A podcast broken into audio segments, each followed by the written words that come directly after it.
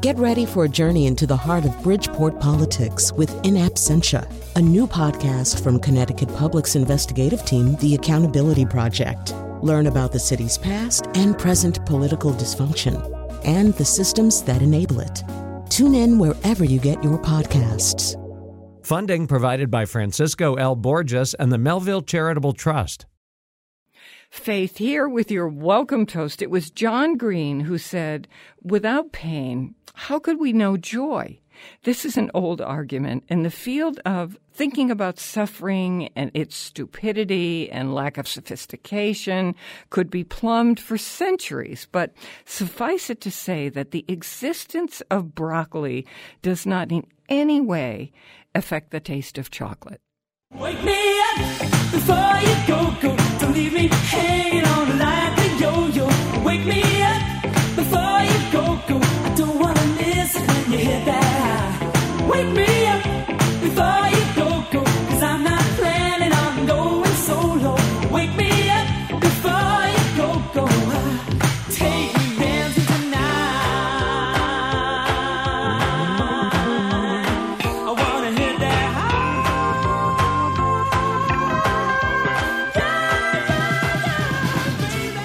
It's great to have you joining the party on the Faith Middleton Food Schmooze.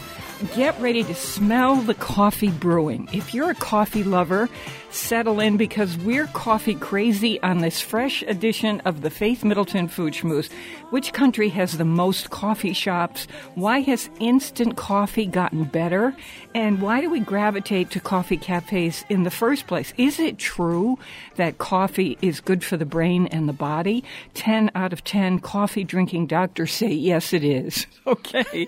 My coffee loving co conspirators are here in our studios at the Big G, Gateway Community College, downtown New Haven. Chris Prosperi, Robin Doyen Aiken, and from KJZZ in Phoenix, Alex Province. Hey, everybody. Hey, Faith. Hey, Faith. Hey, guys. Coffee. It's my favorite beverage. I know. I have to. I have to oh, warn you guys. I had an mm. extra cup of coffee today to prepare for the show. It was my research, so I'm a little buzzed up. I'm ready to go. Not just We're buzz, fucking happy. fast. That's right. We've got the author of this book, The New Rules of Coffee, who's going to join us in a little while. And I devoured this book. It is so fantastic about coffee. Let's do favorite coffee cafes. I've got one super close by. For everyday coffee, this girl runs on Dunkin'. So I'm a Dunkin' Donuts girl. I know that's good. Which is good, yeah, right? Yeah, Dunkin's I good. like it. Yeah, that's for my everyday kind of coffee. But when I want to have a special coffee house experience, my favorite place is Coffee with a K and a question mark um, over in New Coffee? Haven. Yes, Yeah, coffee. right here in New Haven. Yeah, that's right. I Yes, used, you know, yes, I used to hang out there. Yeah. I love that spot. Yeah, Such I do a good too. spot. Okay, Chris? Oh, every Sunday in the morning, Arethusa. Now, of course, they have a great little bistro across the street and a uh, ice cream place, right? A little creamery. But on the other side of 202 and Bantam, they have Arethusa a mano. And I remember it just from growing up in that area. It used to be for people that were from around here years and years ago. It used to be a Bess Eaton donut shop, which was where I got my coffee. So now I go in there and it is elevated because they make the best espresso, the best cappuccino. Even the their best sugar drip is expensive coffee. and they're, you know, like fancy and their Oh, napkins are everything is just and you my- sit in they a nice such good taste. chair. They have fresh croissant in them. I mean, it brings you to Europe, and you're in Bantam, Yeah. Connecticut, and the smell of coffee when you walk in there melts you. I hmm. think what's happening with this, I've been doing all this research this week about what the trends are in coffee, and we've got this expert coming up. And they're saying that coffee has just really become elevated everywhere, even at gas stations, even at the bodegas. People expect a little bit better coffee, and all these places are stepping up. People And- don't drink bad coffee anymore, right? No. No. one tolerates a bad cup of coffee. Like, you know, on a sailing ship, as long as it's hot, you know, it pours like mud. No one drinks coffee like that anymore. That's See, I'm on the other side. I think there's no such thing as a bad cup of coffee. It just does something to me when I drink it. I don't know if I'm alone here.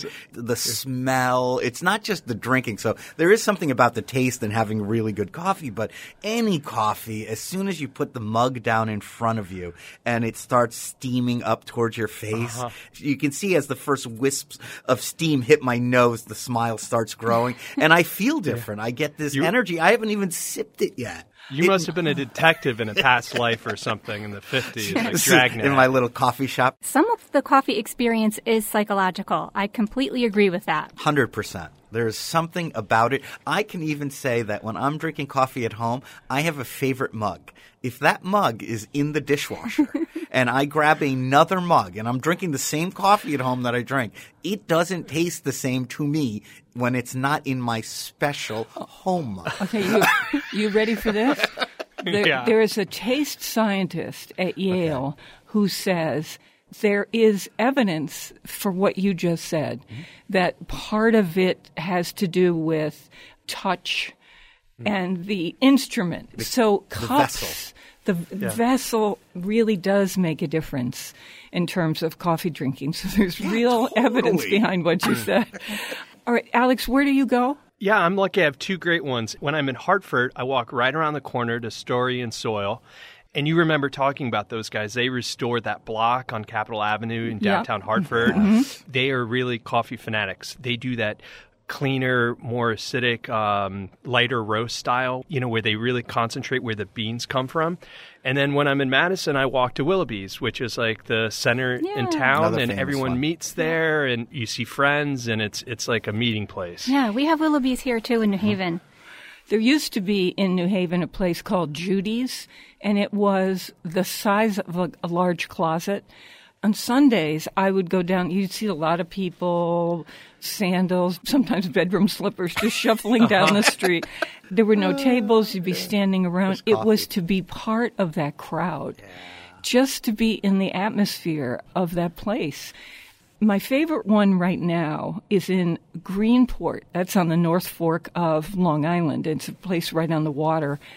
It's called Aldo's. You can tell when the guy is roasting. People are like dogs. They yeah. they catch the scent, and you can tell the, the tourists because the, you can tell they're following the scent. Mm. Where's that coming from?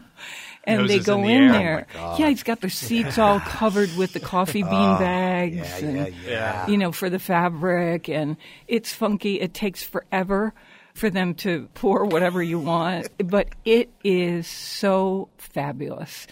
So for me, I like the sense of community in the place, and that's really true among Cubans. Mm-hmm. Um, oh, yeah. Every culture is a little bit different about this. Cubans are there not exclusively for the taste of the coffee, they're there to be with the crowd, to be with one uh-huh. person, 10 when, people, whatever it might and be. And the coffee's good, though. When I lived really in Miami, good. really good, yeah. When I, when I lived yeah. in Miami, we went every day before work, we went to a little Cuban coffee truck Mm. And it wasn't just about drinking the coffee. You just stood it's there. Again, no no seats. There's yeah. just groups of people standing around and, and everyone yeah. is so friendly. There's something about coffee. It makes you see people in a different light. It makes you more friendly, more like you want to go and talk to people after you have a couple sips of coffee. And it's not CBD coffee no, that you're describing. It no. sounds spectacularly no, like CBD oh, the Cuban, coffee. The Cuban coffee. It's served in this little paper cup that's tiny that the, the yeah. handles fold out and you just shoot yeah. it down and it is half so, filled with sugar. Yeah, it is so strong. oh, it, it makes your hair stand up on its end. But after you drink it, you're like, okay, wow, I feel like a new person. Yeah, see, see, that's, that's caffeine My, for you. Your feet aren't on the ground. so I, I, was on buzzing um, around. I was on the ferry over to Long Island yesterday, and the bartender on the ferry is John Venduris, and he's Greek. And I said, "Now tell me about." Greek culture. You grew up in Greece. What was it like to have coffee there? he said it was really a gathering place to sit and complain. And he said, I, everyone, everyone complained. And he said, my aunt mm-hmm. would then read the future in the coffee sediment at the bottom of the cup. Nice. That was her thing. It always had two themes. There was always a woman or the, a letter, an international the letter was going to arrive. That's so funny. So I said, uh. okay, tell me what's your favorite coffee now that you're grown up and you're doing drinks here on the ferry. And he said, I think coffee's got to be chewy. He said, you know, sometimes you want a wine that's chewy. It feels chewy when you, when you sip it. He said, that's what coffee needs to be. I think in Greece they drink Turkish coffee. It almost has the grounds in it. It's very thick. And strong. So the second I sat down to have a glass of wine at the bar and I started interviewing the bartender, John, about coffee, an explosion of conversation happened. Everybody sitting around started talking about this. And this guy, he's a contractor, and he said, Oh, I have two old school percolators at home. He said, You know the aluminum ones with the glass Shiny. top? Uh-huh. And you can Makes look down. He said, I have two because I use one for parts if something should break. Yep. He said, I can't imagine drinking coffee out of anything else. You have to let it sit there. It's sort of the old school equivalent of the French press. Mm-hmm. The he American said, it makes the best coffee. He said, but they don't make them anymore. So I shop tag sales. To and look I- for 'em. He looks for them. And the minute he finds one, he's totally excited about Did it. everyone in the 70s and 80s had one, right? Yeah. That's how we made coffee here. That's Ev- how you I ended remember your my dinner party. Yes, with the you heard the little click, click, click, click, right? It Your parents shaking. go into the other room and then they make then come out with nice coffee cups and the percolator. Who needs a cup of coffee? Well, I'm curious about whether people do anything personal with coffee at home and that it's your little secret thing that you like to do. Remember when people used to put eggshells in with the ground coffee? It was a ah, thing, and I don't even know why they did it. Somebody was next to me on the ferry and he said, My wife puts cinnamon. She always puts Yeah. a little cinnamon in her coffee Or or a little cocoa powder. the state right next door, Rhode Island, is coffee crazy. Coffee, coffee, coffee. There are probably more coffee shops in Rhode Island. Wow. It's unbelievable. They're obsessed with coffee milk, uh, these coffee syrups. You go to an ice cream store, everybody's eating coffee ice cream. It's a coffee, coffee thing. Any anytime somebody wants to have a meeting, they break from work and they'll say, "Come on, let's go get a cup of coffee." It's a thing in Rhode Island. I, wonder if they're more productive as a state. I, I say it's the anti cell phone. Every day I see all the people I work with, they're always like grabbing a phone and, and it's isolating. But at my place at four o'clock, it's coffee time. And I make everyone a nice frothy cappuccino and I hand them out. All of a sudden the phones go away and people start talking to each other again. And the same thing when you go to coffee shops, right? People are actually engaging again. Well, in the coffee cafe that I used to go to, Judy's, people really talked. Somebody would occasionally open the paper, although it was so small you'd probably knock somebody out if you tried to open it. but people were talking, and that was really great. But when I go into other places, like in the Starbucks that I go into, everybody's sitting with a At their laptop. computer. Yeah. Yeah. Yeah, I think Starbucks. We'll talk about that later. I think right. Starbucks is a different kind of coffee shop. Well, they have It's- free Wi-Fi too, Yeah, so yes, people they, go there They to promote that, right? I need to work in quiet, so that doesn't really work for me as a workspace, but I do agree that it is a great kind of hangout place, a good place for work meetings. I would pick a coffee shop over a conference room any day. Yeah. For college, I, I lived in a coffee shop. I did all my studying there, and all our friends, we'd have study groups. Didn't you guys do oh, that? Oh God, yeah, because that you need the first of all you need a place to meet, and second of all, when you're in college and you're studying and you're cramming, you need coffee. So it, we always hung And a out in place the to stay shop. open Yeah, late. Yeah, and some of the coffee shops are open till two, three in the morning, right? Yeah. When you go to a new place, is coffee where you're going to get your coffee the first thing you check out, Chris? Yeah. Oh gosh, how about before I even get on the plane? Yep. I map out. And listen, I love all coffee, so my fallback is always Starbucks because consistency. It's the same cup of coffee everywhere in the world, mm. so I know what I'm getting when I go into Starbucks. But if I can find an individually owned coffee shop, I look for that. I'll Google and like, where's the best coffee shops? And then the great thing is there's all kinds of reviews, and sometimes it gets heated, and they're like, no, this one, no, that one. You got to have coffee when you travel. I'm just saying, is it the first thing you do? I wish that someone would create the coffee house inn in advance of your arriving, nice. they would have a contract with a potter, and your name would be, be on, on, your, the cup. Oh, on the cup, Sold. and it would be a nice I'm big there. cup. You'd put it up on yeah, the on, on a a hook. hook, Yeah, yeah, yeah. and the roasters in the lobby. You yeah, absolutely. You could smell nothing but coffee, and you it, wouldn't need beds. It would say, nope, up all night. no housekeeping. nope. Nope, don't even spend time in the room. I've been up for three days. I How about get you? out of here. "Oh God." And Alex, I think you said you wanted to put coffee beans inside the pillowcases of the Oh, so you smell it while you're sleeping. Nice. You're not sleeping, Chris. Oh, good point. Remember? Okay, that was fun. We've got a great, great guest, one of the true experts at coffee. By the way, we spend billions, billions, and billions and billions of dollars on coffee all over the world. In the United States, it's so much money you can't believe it. That's how much we love coffee. We want to invite you to talk with us on Facebook. We've been talking about some of our favorite places to go, coffee houses. If you've got one, or maybe it's in a faraway location, it's a place that you absolutely adore hanging out, having that great, great coffee. One cup, two cups, ten cups. Let us know on Facebook. It's Faith Middleton Food Schmooze on Facebook.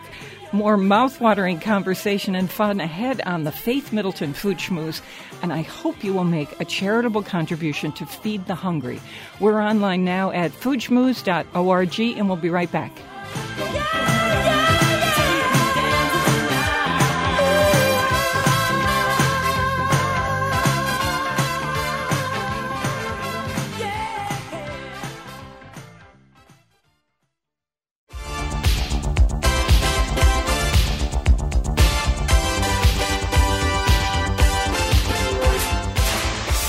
I'm Faith Middleton. You can sign up for our free podcast, meaning a copy of the show that arrives in your inbox, meaning you can listen to it anytime you want. You just sign up for it once at foodschmooze.org. And we are wall to wall on coffee on this show. Of course, I'm with the gang, Chris and Alex and Robin. And our new guest is Jordan Michelman, and he's co author of a book that I absolutely love. I read every word of this book.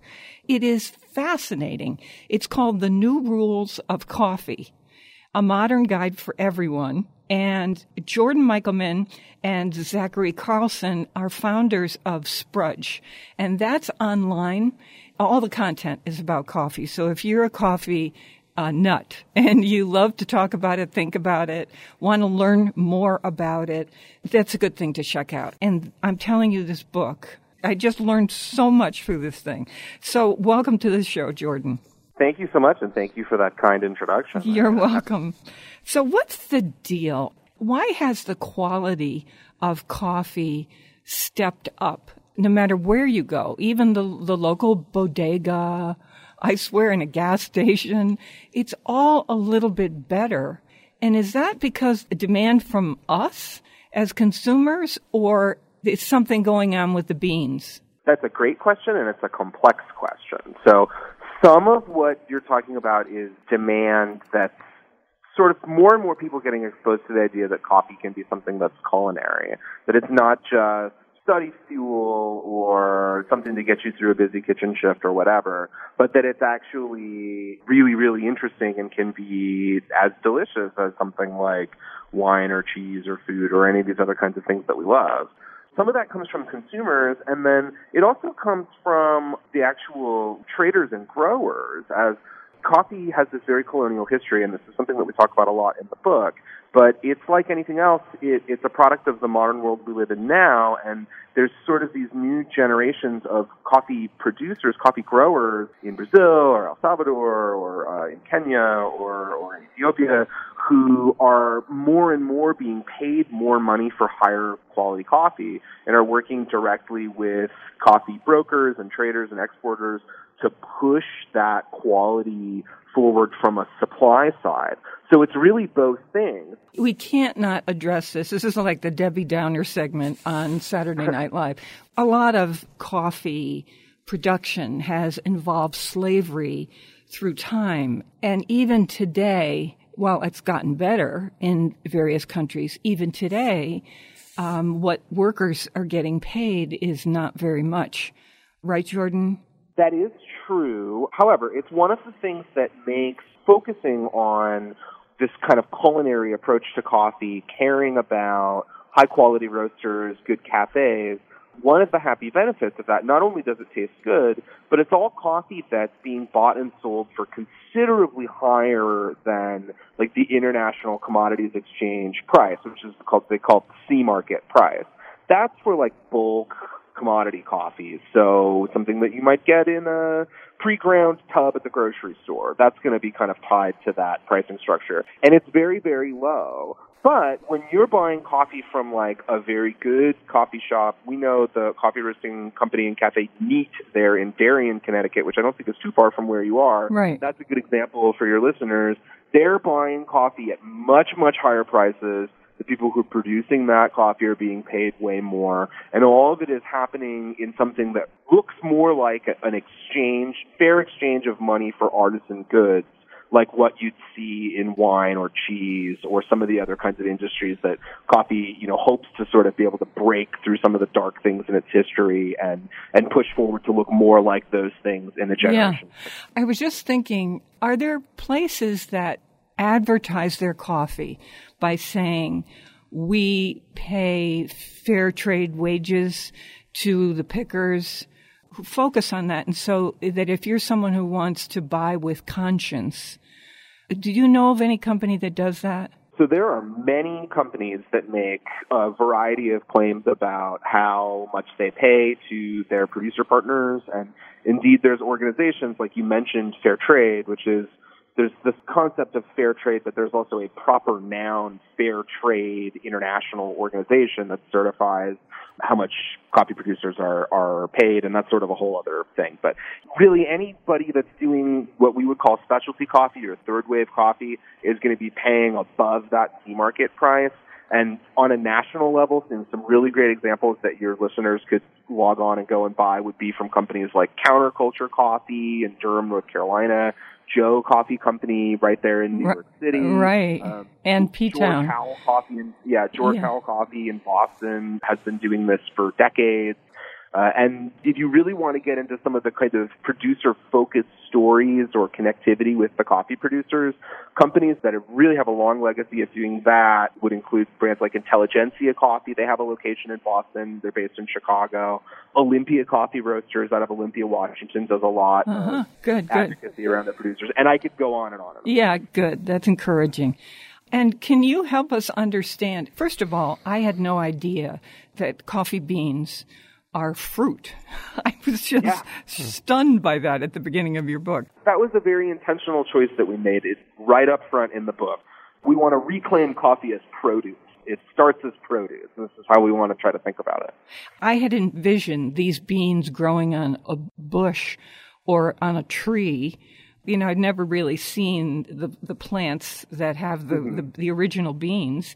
And right. so when I read that and you said that they're they're kind of red reddish, um, mm-hmm. depending on how they're processed affects what the flavor is like. And then again, on top of that, how it's roasted, even how it's ground, all these things. It's like wine, mm-hmm. the way right. it's treated in all these steps affects things. So then I started looking at these reports of the trend forecasters and the, some kind of big coffee association. And they said that they saw that among all ethnic groups, African Americans had increased the most in terms of wanting a more artisanal experience with their coffee. That was interesting. And they said last year coffee sales in general stayed a little flat, but people were much more interested in the, the growth was in artisanal experience in things like cold brew coffee, and uh, bunches of other things. Have you found that to be true too? Yes, absolutely. I think all of the above accurately reflects part of what we're reporting on regularly at Sprudge and entrepreneurship and, and a rise in inclusivity of who coffee is for and sort of what it means to be an entrepreneur in coffee. The idea that that doesn't have to look the way it has maybe looked a generation ago, that it can be very diverse, it can be very inclusive, and that coffee's for everyone. It doesn't fit any kind of particular stereotype about who can love it or who can make a living by expressing it in an artisan kind of a way. It's one of the most exciting things that's happening right now in coffee here in the United States and around the world. And it's something that we find ourselves reporting on week by week, month by month for our daily work at the website. I love that there are different reasons that people go to these coffee houses, coffee cafes, whatever you want to call them, in different cultures. I yeah. was I was reading that in uh, Cuba, it's really much more about being together with people, um, mm-hmm. and the coffee is the coffee. It's not this roast and this bean, and I'll pay $120 a bag for this. It's right. the gathering place. You know how ice cream became gelato? And then it became the laboratorio and it looked like a science experiment when you went in and it gave, gave you this impression that it was unbelievable um, as a thing. Are you seeing that with coffee? Sure, yes. The sort of showmanship of coffee, the idea that part of what justifies the price or connects with people that it's something special is definitely something we've seen, uh, you know, lots of different expressions of over the last decade. You know, I think it comes back to coffee, whether it's $120 a bag or it was 50 cents at the gas station, is a black cup of liquid. Like you can't tell visually. It's not like yeah it's not like a cheeseburger. You know, if you go to a really nice gastropub and you pay 15 bucks for an awesome bar burger with like the local beef and like the imported Gruyere and all that good stuff, it looks different than a McDonald's two for one value menu. But with coffee, it doesn't. It's a black cup of liquid, yeah. you know, on both on both sides. And so that is where companies large and small have sort of said, okay, well, we need to introduce some theater into this thing so that we can connect with people for why our coffee, we're asking you $4.50 for it instead of the 50 cents that you would pay at the gas station. And there's also some truth to the sense that coffee is a cascade of variables all the way back to how it's picked and with every step and choice that you make for how it's roasted and brewed. So mastery of those variables is what it becomes kind of the white whale for people who, who make coffee for a living and, and want to have that coffee be really beautiful for, for their customers. And so some of the theater too comes down to trying to master the variables and almost treating it scientifically or like a science, science experiment that's where some of that comes from too. This is Jordan Michelman, and he is co-founder of the online all things coffee site. It's called Sprudge. And his book is The New Rules of Coffee, a modern guide for everyone. It is such a good read. It's about coffee all over the world and how the whole the whole thing is evolving. And so I decided to go online and look up how old coffee cafes are, you know, what would I find? And so this just blew me away. This is the five oldest coffee houses in the world. Oh, I bet you I've been to one. Okay, so this is, and I will slaughter these names because yeah. they're they're in other languages. So there's in Paris, Cafe uh, Le Procope, and mm-hmm. it is uh, been there, is still there since 1686. Ooh. Okay, and wow. it looks wow. so fantastic. Okay. I want to go I've there never been in that old of one. There is Cafe Florian in Venice. That's been there since 1720. Oh, getting closer. Um, and it was the only coffee house at the time that allowed women. And that's hmm. why um, you saw Lord Byron, Proust, Dickens, and lots of women in this place, so good for Cafe Florian. Uh, there's a place in Rome called Cafe Greco, and that has been there since 1760. And it is still, some people say, the most elegant Yeah, coffee bet cafe in Rome. I bet. Yeah. Um, and then in Vienna, Oh, there it is. Cafe Central Yes, or it is. Central. I don't know. You've been there, Chris. I've been there. I was there actually in Vienna. My cousin lives there, and she knows I love coffee. And she's like, "Well, if you love coffee, then we have to go here." And wow. It is just elevates coffee, and it's not just the coffee; it's the setting. I don't know if you see pictures. it's so gorgeous. I can- gorgeous. yes, but was it your ultimate cup of coffee? Would you say? It was my ultimate coffee experience. Maybe not my Okay. best cup of coffee, but sitting there with a little opera torte, and yeah, it was heaven.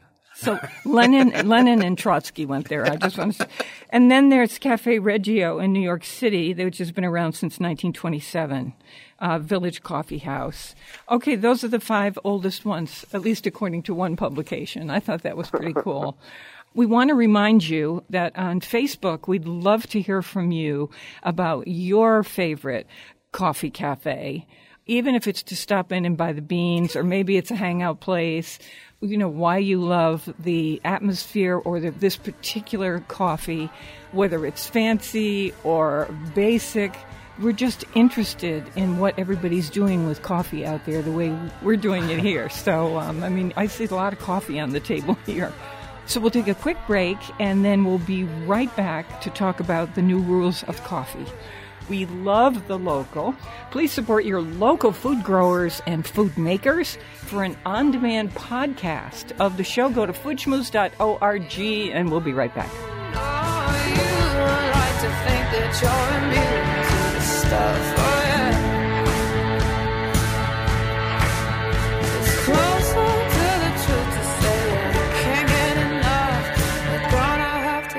You're addicted to love. Might as well face it. You're addicted to love. Might as well face it. You're addicted to love. Might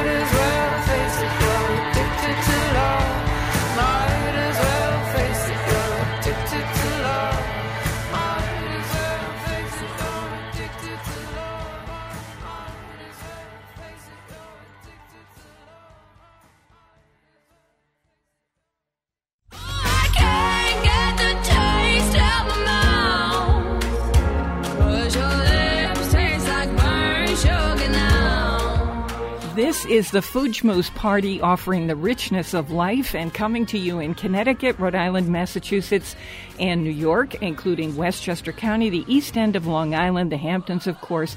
The senior producer is Robyn Doyon-Aitken. And to hear this show on Connecticut Public, it airs Thursdays at 3 and 9 and Saturdays at noon. Podcasts and our curated recommendations are always online, including information about the new rules of coffee at foodschmooze.org. Jordan Michelman, co-author of the book, is with us. First thing I want to know, Jordan, is I read this article. It's from the Smithsonian that Starbucks made a deal. I went to the island of St. Helena, which is it's a 47 square mile volcanic island, and it's a day voyage from Angola. It's between Rio and uh, Southwest Africa, and it's had an up and down experience with coffee beans, but when it's good, it's supposedly, you know, it's that green bean thing. And so Starbucks started selling this St. Helena coffee for $145 a pound. Oh, and wow. so I I just thought, what in the world is this nonsense or have you tried this? I mean, what is it what is it with something like this? Over the years, I've had a chance to try a couple of different sort of similarly priced coffees. I have not tried this specific coffee from Starbucks, although my guess is Starbucks sort of has the magical ability that if you mention them in a media capacity, I will probably get sent some now after being on your show. So uh, it's this interesting sort of a thing. So St. Helena, that island, is part of coffee has this very colonial history. and We talked about that briefly in the last segment. And one of the things that means is that it sort of got picked up and planted in different places around historic trade routes and like sailing routes. And so the green bean uh, variety Bourbon that you mentioned actually comes from the island of Bourbon off the coast of Madagascar. That's not where it was first picked up from, but it was planted there by traders who picked up the original coffee crops in Ethiopia and Yemen. So it's got this long trading history back to the age of exploration. And this is where the stuff on St. Helena comes too. Starbucks, because of the size and scale of what they do, they get access to some really interesting and very limited and incredible coffees. And it doesn't surprise me that they would be coming in and doing something like this from somewhere like St. Helena. I've had coffees from Starbucks over the years that are from very limited, very sought after uh, crops in places like Jamaica and Hawaii as well that mm-hmm. you don't typically see at most kind of specialty coffee shops. And Starbucks can do it because they're Starbucks. So it's always interesting to watch what they're doing and I'm sure it's good. My question would be how dark did they roast it? You know what I mean? $145 a pound for some really rare coffee all sounds really interesting, but if you're scorching it, then yeah. I don't know how much I care. Yeah. If somebody has A5 Kobe Wagyu that's from like a heirloom herd in mm-hmm. in Japan yep. that doesn't even really get brought into America and you have access to it, that's amazing. Yep. But if you cook it well done and serve it with ketchup. Ketchup. how, how special? How special really yeah. was it? You know. Yeah. My tastes change all the time, and so I go through streaks. Of, is that true for everybody with coffee, or do you stay in love with a particular kind? How about you, Jordan? I mean, can you name your ultimate cup of coffee because it was so extraordinary in some particular way? Wow sometimes people who work in coffee talk about the idea of a cup of coffee or a shot of espresso that sort of changed their life or changed how they thought about coffee as a beverage, the idea that it could be something culinary. And you'll sometimes hear people call this a God shot, like a, a shot of espresso that made you see God. And, uh, and I'm somebody who did have a very specific experience like that in my life and this was back in around I'm going to say 2006 or 2007. My uh, colleague who I started Sprudge with was working at a very influential coffee bar in Washington D.C. at that time, and I was out touring around the country with my uh, with my rock and roll band he had said, "Oh, you're in Chicago. You've got to go to this place called Intelligentsia Coffee. While you're there, their coffee is really amazing." Uh, and so I did. I went to the Intelligentsia Coffee in Millennium Park and had a shot of espresso, and it was like somebody turned the lights on on what coffee could be for me for the first time. And uh, I went back up and ordered another shot again right there and drank it again, and it sort of everything's been snowballed from there for me. Wow. Do you buy it and keep that stuff in your house? I mean, do you do you have oh, access? Sure. To... Yeah, that was with their espresso blend, which is called Black Cat, and they do still make it, but it's an ever-changing blend. They're trying to capture exactly what I would have had you know, 12 years ago or 13 years ago. I don't know if there's a way we actually could, but you know, uh-huh. I I drink espresso when I go to coffee bars because making espresso at home is really hard and it's kind of expensive and it's really a labor of love. Like you need to be a serious hobbyist. It's almost like getting into fixing motorcycles or another kind of hobby that really the amount of time you spend on it is part of the point, you know? So I don't have as much time to do all that. So I drink espresso when I go to coffee bars and then when I'm at home or when we're in our offices here in Portland, we make a lot of brewed coffee, either hand brewed or with like little home batch brewers that'll make you a nice pot of coffee for maybe four or six cups. So I read with some interest that you said that cleaning out your coffee maker completely mm. uh, changes the taste of the coffee and makes for a much, much better cup of coffee. And so no matter what thing you're using, clean it, I think you said once a month. Absolutely. Yeah. It makes a huge difference and it's something that I've gotten into the habit of doing. Every time I go home to my mom's house, I'll clean all her coffee stuff for her, you know. You sort of just get into the habit of it. And yeah, it, it makes a really big difference. I think it's something that just doesn't get talked about that much for whatever reason. Uh, and it was something that we really wanted to try to make sure we spent a little bit of time talking about in the book. Cleaning it with vinegar? You can, although I would recommend that you buy, there's a different lines of products from a couple of different companies, some in the United States, some based in Australia, but that would be carried at any grocery store, especially any kind of fine food store in along where they have their coffee filters and bags of coffee. Buy products that are designed for it specifically that have the ability to take off. There's different kind of scales and particles. Coffee is really complex substance, right? There's like 350 million particles of compounds in every milliliter of how you grind it and brew it or whatever. And it's just, it's really complex stuff. So it means that it's capable of all these really amazing flavors, but it also leaves a lot of residual on whatever you use to make it in. So you're better off using products that are specifically designed for cleaning coffee equipment. Okay.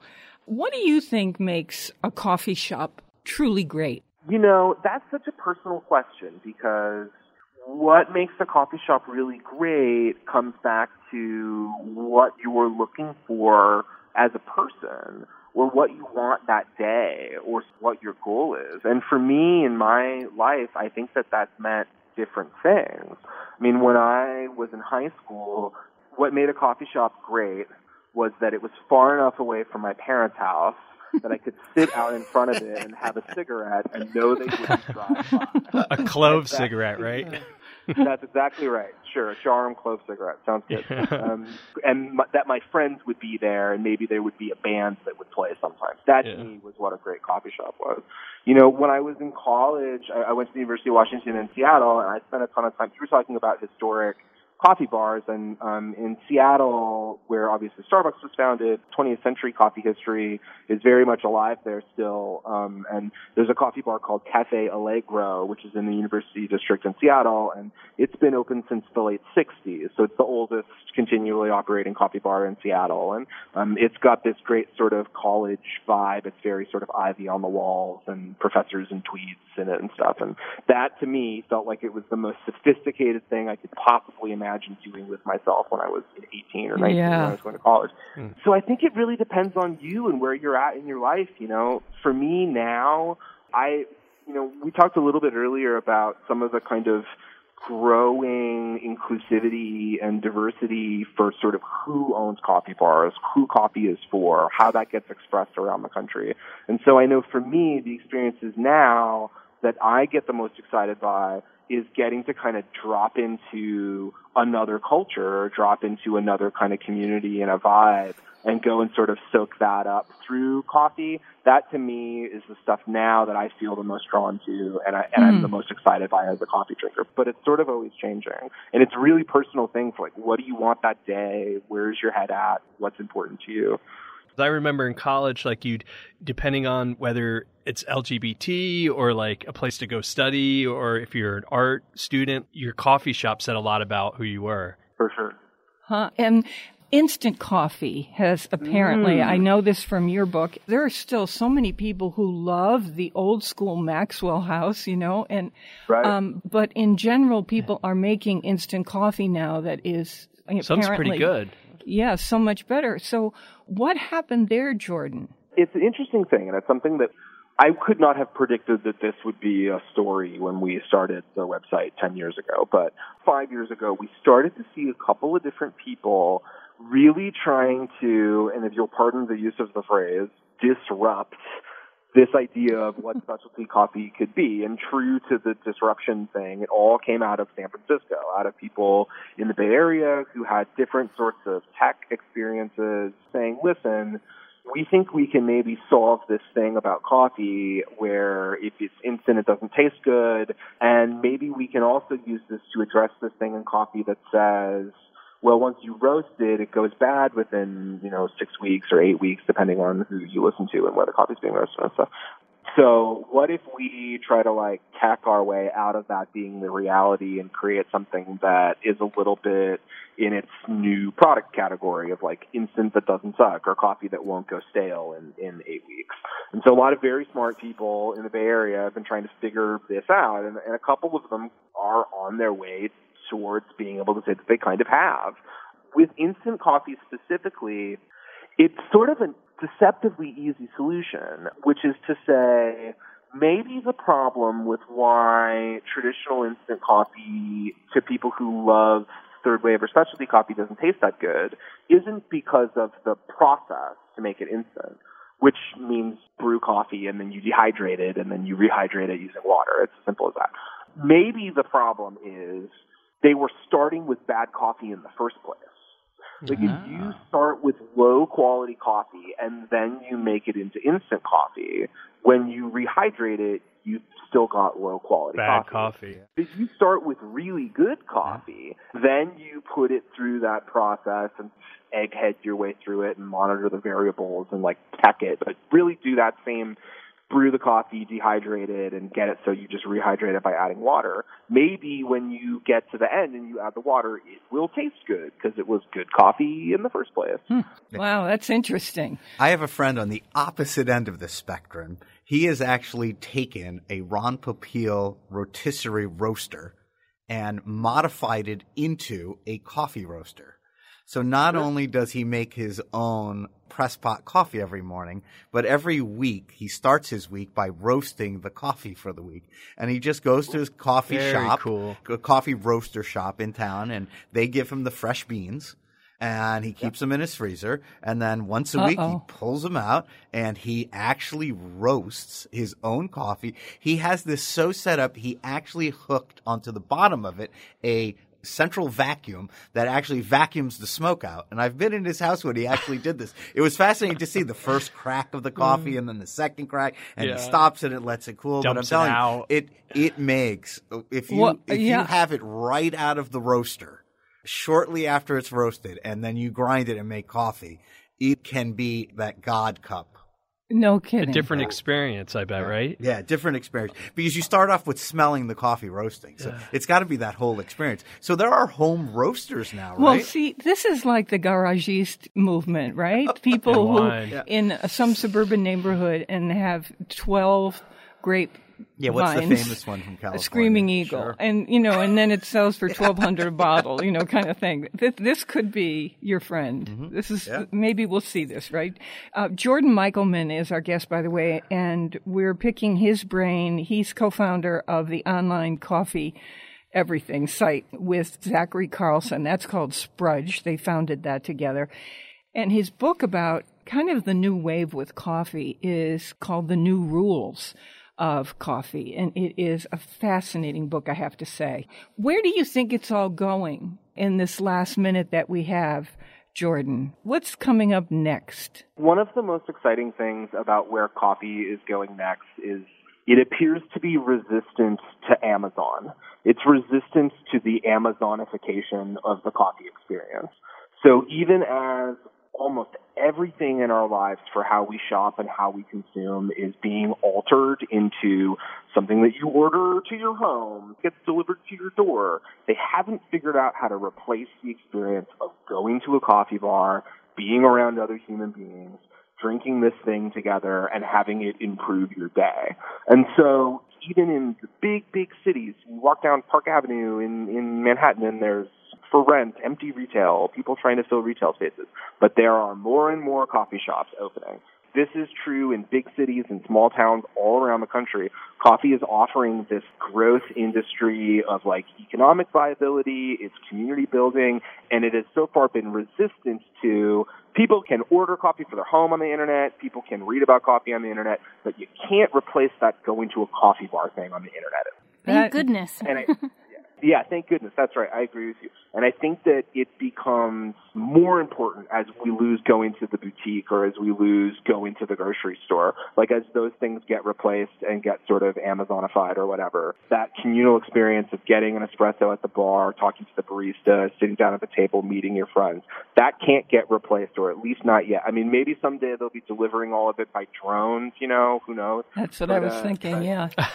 coffee remains this really uniquely analog thing that I think feels urgent and important because of everything else that's happening. Yes, with everything else that's happening, people are looking around and saying, how can we build community? And whatever that means to people, some people will be led to a house of worship, and Right. other people will go to library readings, and some other people are going to go to coffee bars and wine bars, and some with a political flavor, um, others with an artistic experience offering I think people do need community, and what a good way to gather around coffee.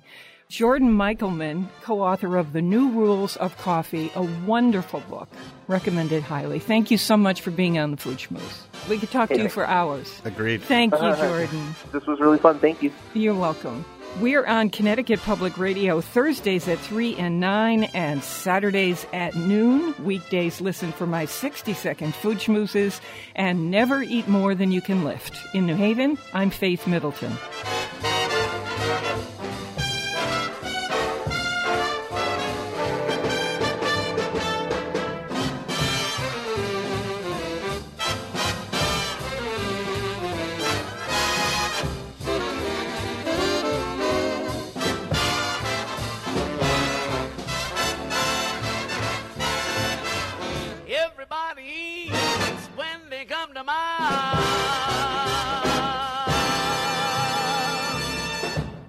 Hey, don't want the party to end? Well, neither do we. Talk with us anytime online at foodschmooze.org.